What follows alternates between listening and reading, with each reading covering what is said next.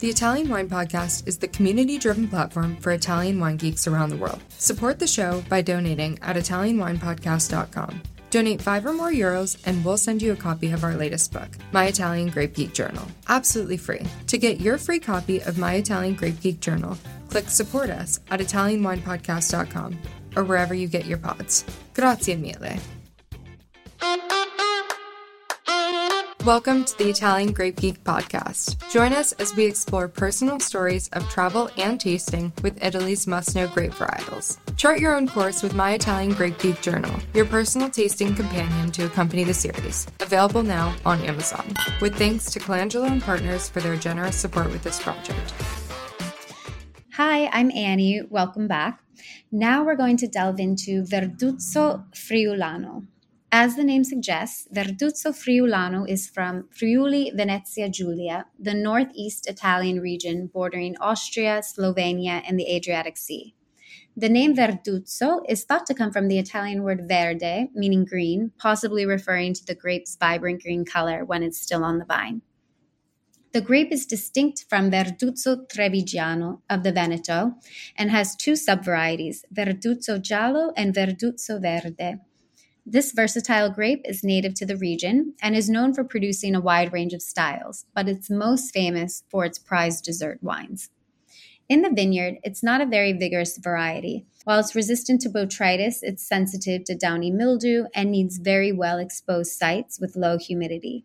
Soils that are lower in water retention, such as marl, are also essential. Verduzzo Verde is mainly grown in Friuli's flatland vineyards and is used to make drier wines, whereas Verduzzo Giallo performs best on the steep hillsides and commonly produces sweet wines from air dried grapes, typical of the Ramandolo DOCG. Verduzzo Giallo reigns superior given its perceived higher quality, and therefore it's resulted in a decline of Verduzzo Verde plantings.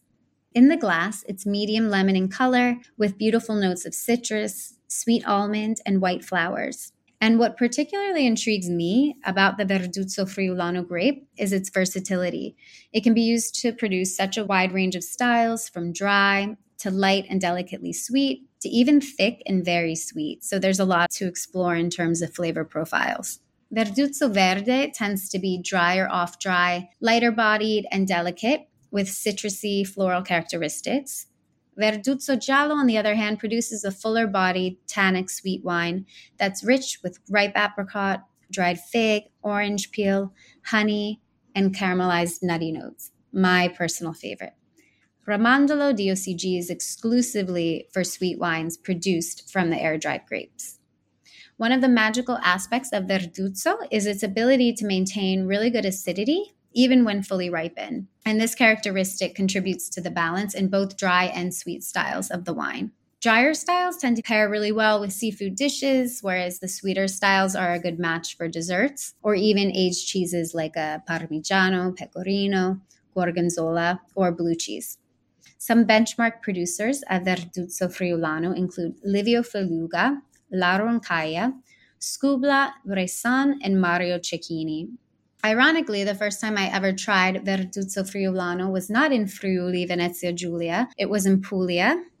I was dining al fresco by the sea. It was a beautiful evening. At the end of the meal, we were served an array of Italian cheeses alongside a glass of Livio Felluga's Verduzzo Friulano dessert wine. And after one sip, I was immediately in heaven. I remember how luscious yet fresh the wine was.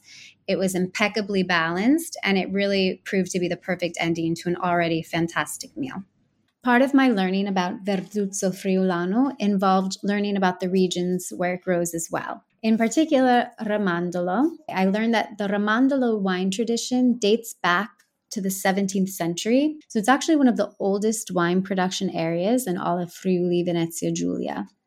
And the vineyards of Ramandolo are situated on these really steep terrace slopes of the eastern hills in Friuli.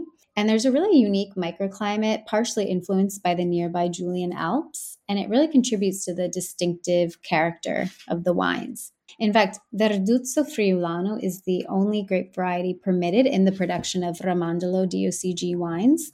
And the grapes are harvested late in the season, often in November, which allows them to develop these rich sugars and concentrated flavors.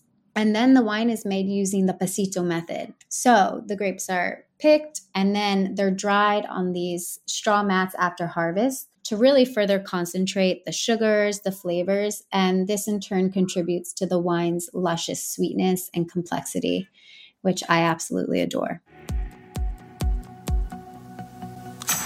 Listen to the Italian Wine Podcast wherever you get your podcasts. We're on SoundCloud, Apple Podcasts, Spotify, Himalaya FM, and more. Don't forget to subscribe and rate the show. If you enjoy listening, please consider donating through ItalianWinePodcast.com. Any amount helps cover equipment, production, and publication costs. Until next time, chin chin.